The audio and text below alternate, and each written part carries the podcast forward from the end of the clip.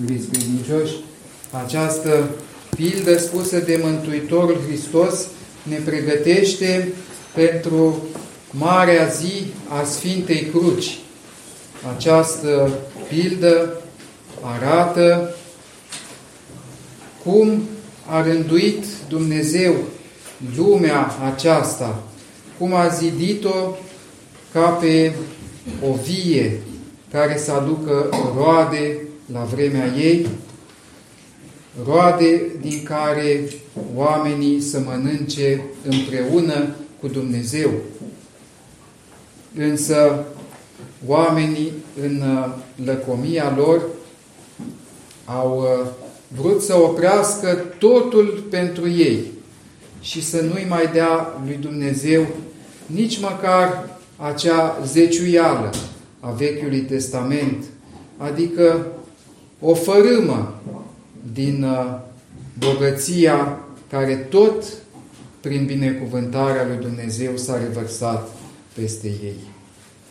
Și uh, dacă așa este chipul lumii, să ne gândim la un lucru și mai înfricoșător, că însăși biserica sădită de Dumnezeu ca o vie împrejmuită cu gard, adică cu hotărârile și cu învățăturile Evangheliei și cu hotărârile Sfinților Părinți, care să deosebească binele de rău. Gardurile acestea ale bisericii sunt Sfintele Dogme, care ne apără de minciuna din lume. Turnul de veghe pentru paza viei este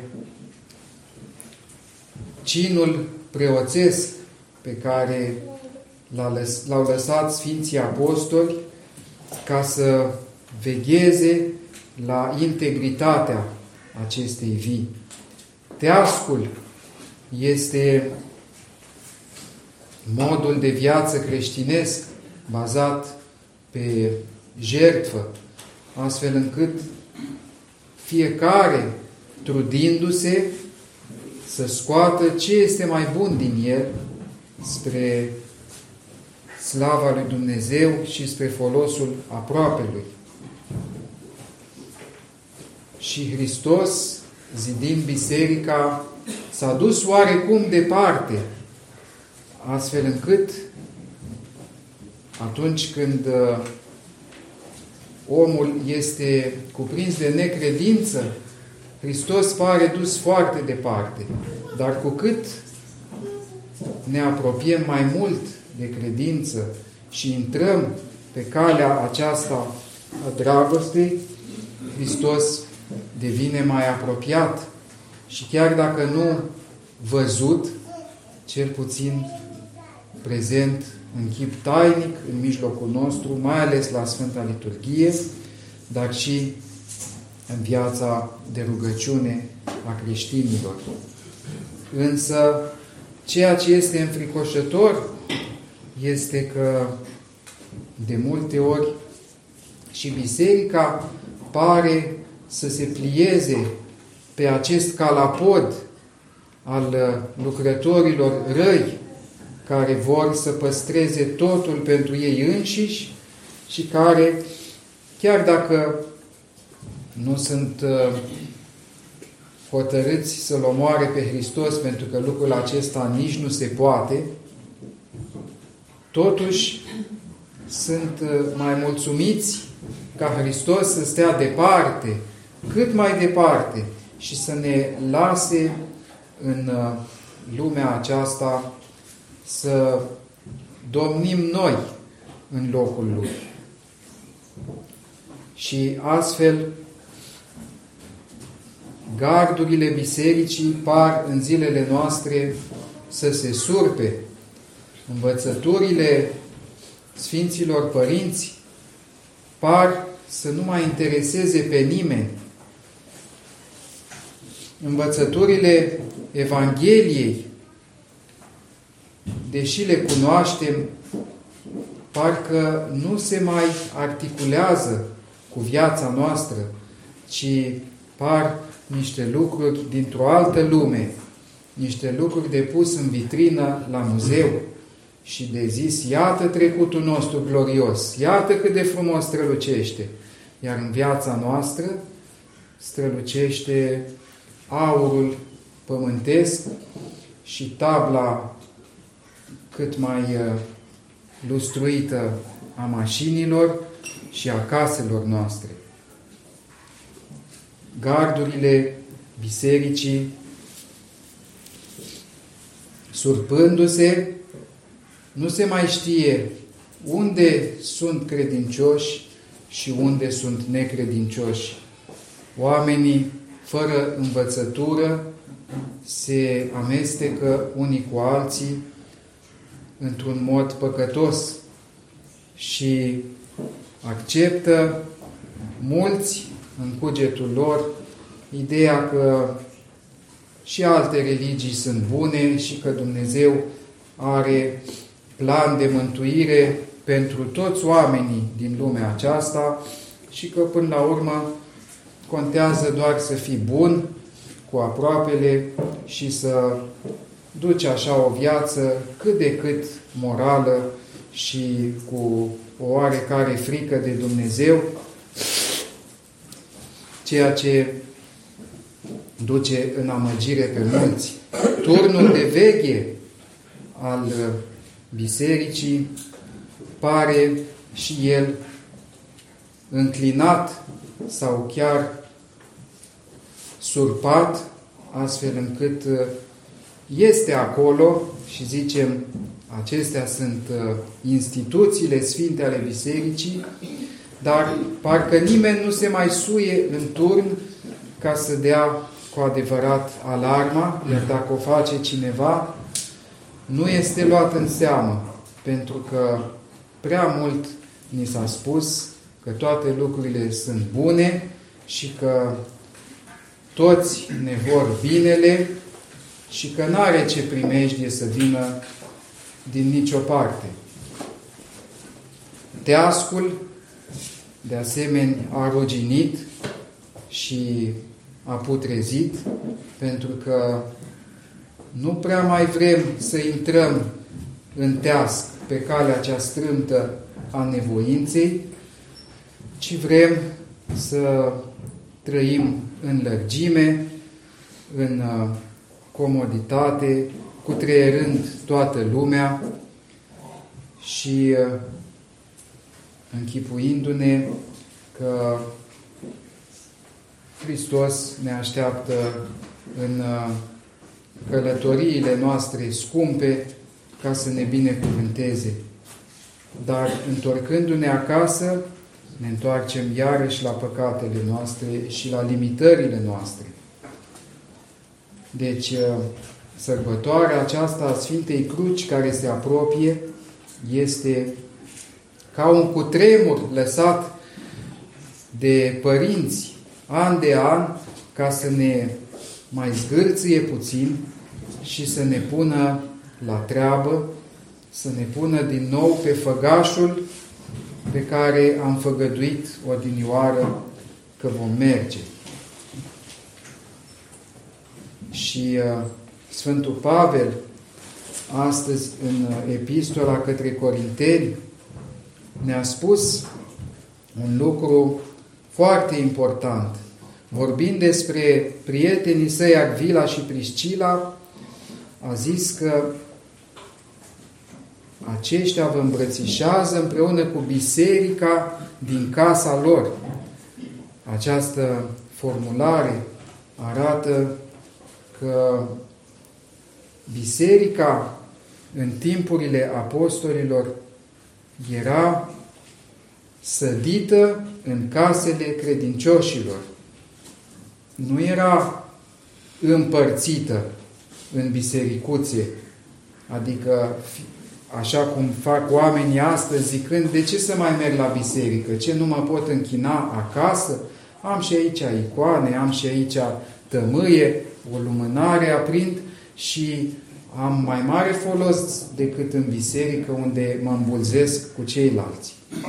Deci nu în sensul acesta era în timpul Sfinților Apostoli, ci cu adevărat modul de viață bisericesc, bazat în primul rând pe jertfă și nu pe obiceiuri, domnea în casele creștinilor. Și uh, de multe ori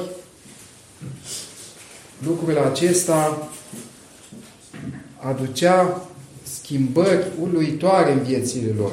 Și chiar și în uh, secolele care au urmat, în multe locuri ale lumii, bisericile erau foarte mici și foarte dese în uh, localități, în orașe, astfel încât fiecare biserică să poată să cuprindă cel mult 10, 20, 30 de familii și nu mai mult. Astfel încât toți știau că biserica este sufrageria lor în care se întâlnesc împreună cu Hristos fără să se ducă punându-și o mască. Acum am ieșit din casă, ne ducem la biserică. Se duceau așa cum erau, cu vecinilor, cu rudele lor, dar nu foarte mulți. Iar preotul era cu adevărat părintele acestor familii care veghea la mântuirea lor. Astăzi vedem că nu prea mai place formula aceasta. Cel mai bine este să avem biserici de câteva hectare suprafață, de câteva sute de metri înălțime, în care să întoarcem tractorul și să zicem, vai, câtă jertfă a poporului român, vai, câtă strălucire. Și ne ducem acolo ca în niște moluri sau ca în niște garaje pentru suflete, garăm puțin, luăm o gură de aur și apoi plecăm acasă fără să ne știm unii pe alții, fără să avem vreun cuvânt de învățătură de la mai mari noștri, fără ca ei să ne poarte cu adevărat de grijă, ceea ce transmite un model că nici noi nu trebuie să mai purtăm nimănui de grijă, ci să trăim în opulența egoismului și a fățărniciei până la ceruri. Și toate acestea, fiecare să judece dacă seamănă cu biserica înfățișată în uh, scrierile apostolilor și ale Sfinților Părinți. Mai spune Pavel încă un cuvânt și mai greu de dus, și anume, cel ce nu iubește pe Domnul să fie anatema. Iată cât de strântă este această cale, pentru că atunci când iubim lumea, spune Hristos, atunci inima noastră se duce acolo unde este dorința noastră. Și asta arată că nu-L iubim pe Domnul și soarta noastră este în aceste cuvinte ale Sfântului Pavel. Ca să-L iubim pe Domnul, ar trebui o luptă stăruitoare de lepădare de lume, de lepădare măcar de poftele lumii, de obiceiurile lumii, de vorbele lumii, de nervii lumii, de infatoarea, de mândria cumplită, de fastul nemăsurat al lumii și de multe ori al bisericii.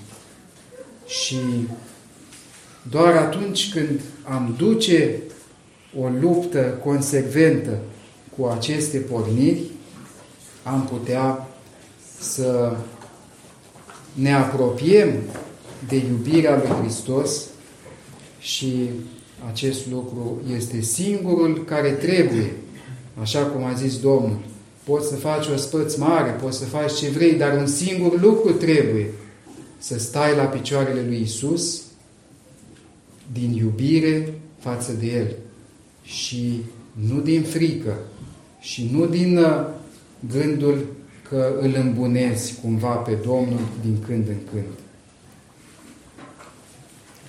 Și revenind la Evanghelie și la cuvintele lui Hristos, care a zis că via va fi dată altor lucrători care să aducă roadele la vremea lor, vă mai citesc un uh, fragment despre piatra din capul unghiului al uh, părintelui Vasilius Bacoianis. Când cazi de pe o piatră mare, îți rup piciorul sau te lovești la cap. Oricum, ceva vei păți. Dar dacă piatra cade peste tine, atunci mult mai rău va fi căci vei fi de-a dreptul strivit. Însuși Hristos, pentru a-i trezi pe frații săi, s-a numit pe sine piatră. Cu trei zile mai înainte de răstignirea sa, din marea sa dragoste i-a avertizat pe iudei să nu-și întinde mâna asupra acestei pietre. Dar aceștia au sfidat această avertizare. Au continuat planul răstignirii lui și ca atare au fost drobiți. Hristos le-a zis, luați bine aminte, dacă cădeți pe piatră, atunci și piatra va cădea peste voi.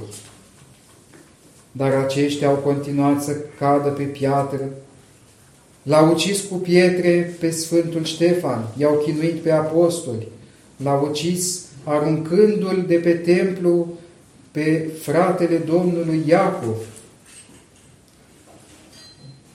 Dar, la 40 de ani de la răstignirea lui Hristos, a venit vremea ca această piatră să cadă, să cadă asupra lor și să-i zdrobească. Armatele romane au înconjurat Ierusalimul și după patru ani de asediu l-au cucerit. În acești patru ani, romanii au blocat aprovizionarea cu hrană și a început o foamete groaznică. Mamele își tăiau copiii și îi mâncau. De aceea Domnul zisese oarecând, vai de cele însărcinate și de cele ce vor alăpta în zilele acelea. Mulți nu au rezistat foametei și încercau să fugă, însă toți care erau prinși erau răstigniți cu fața către Ierusalim. 500 de oameni erau răstigniți în fiecare zi.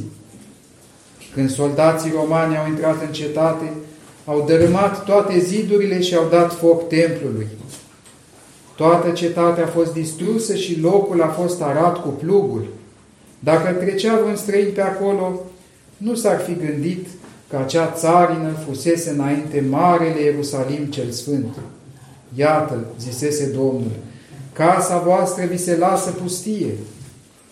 Atunci dintr-un milion și jumătate de locuitori câți trăiau în Palestina, aproape un milion au murit. În timp ce multe sute de mii au fost duși robi în toată lumea, așa cum prevestise din nou Domnul Hristos.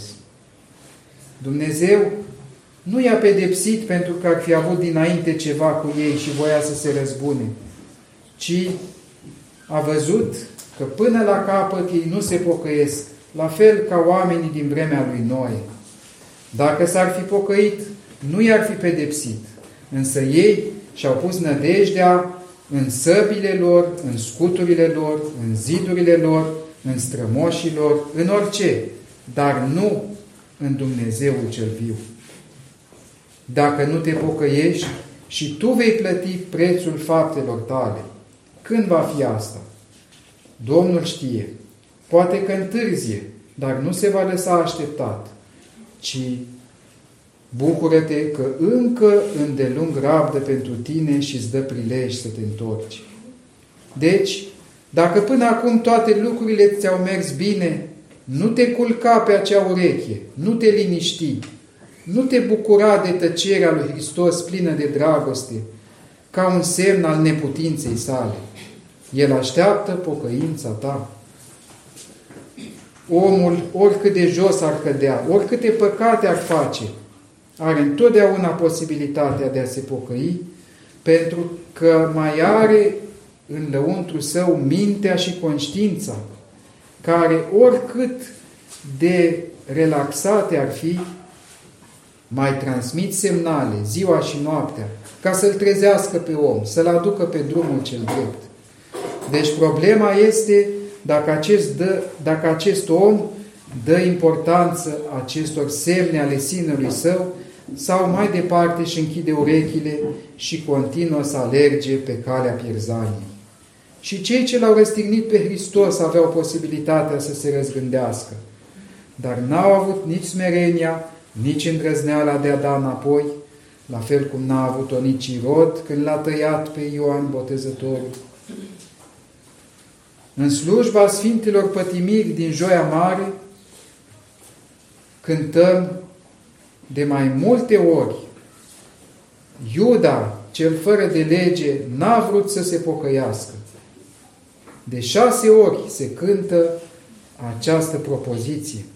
Cu această insistență, biserica vrea să accentueze că până și Iuda avea capacitatea de a-și reveni, dar a fost alegerea lui liberă. Același lucru este valabil și pentru toți care au participat la restignire. Chiar și în ultima clipă, dacă ar fi vrut, puteau să se oprească, dar nu au vrut. La ultimele încercări făcute de Domnul pentru a-i readuce la simțire, aceștia au reacționat înfuriindu-se din ce în ce mai mult. Când Domnul le-a spus pilda lucrătorilor viei, dându-le de înțeles pedeapsa ce îi așteaptă în situația respectivă, ei, în loc să cugete, au vrut chiar atunci să-l prindă. Și, mergând, spune tot Matei Evanghelistul, fariseii au ținut sfat ca să-l prindă în cuvânt, cu scopul de a-l aresta și de a-l ucide. Să ne întoarcem la ale noastre. Fariseii și toți ceilalți au fost avertizați de Domnul că dacă îl vor răstigni, vor fi cumplit pedepsiți și munciți. În ciuda acestui fapt, și-au astupat urechile și-au pornit cu furie și cu obsesie să săvârșească păcatul pe care îl aveau în minte. Domnul ne trimite și nouă aceleași avertizări, că dacă vom stărui în greșelile noastre, vom fi cumplit munciți cu o pedeapsă mai grea, și anume veșnicul și înfricoșătorul iad. Dar aceste prevestiri ale pedepselor, aceste vestiri din Evanghelie ne închid drumul spre rău? Nu ne-l închid.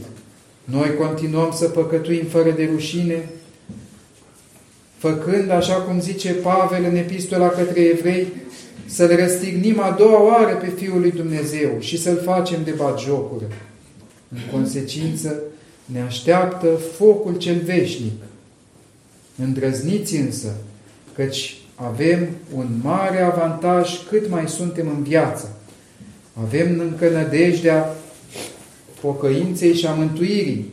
Și mai mult decât toate, îl avem pe Dumnezeul bun și iubitor de oameni, care vrea să ne șteargă, dacă vede pocăința noastră, toate păcatele și astfel să ne dea să începem o nouă viață în Hristos, fără păcat, curată, cât stă în putință pentru noi, măcar de a-mi face-o.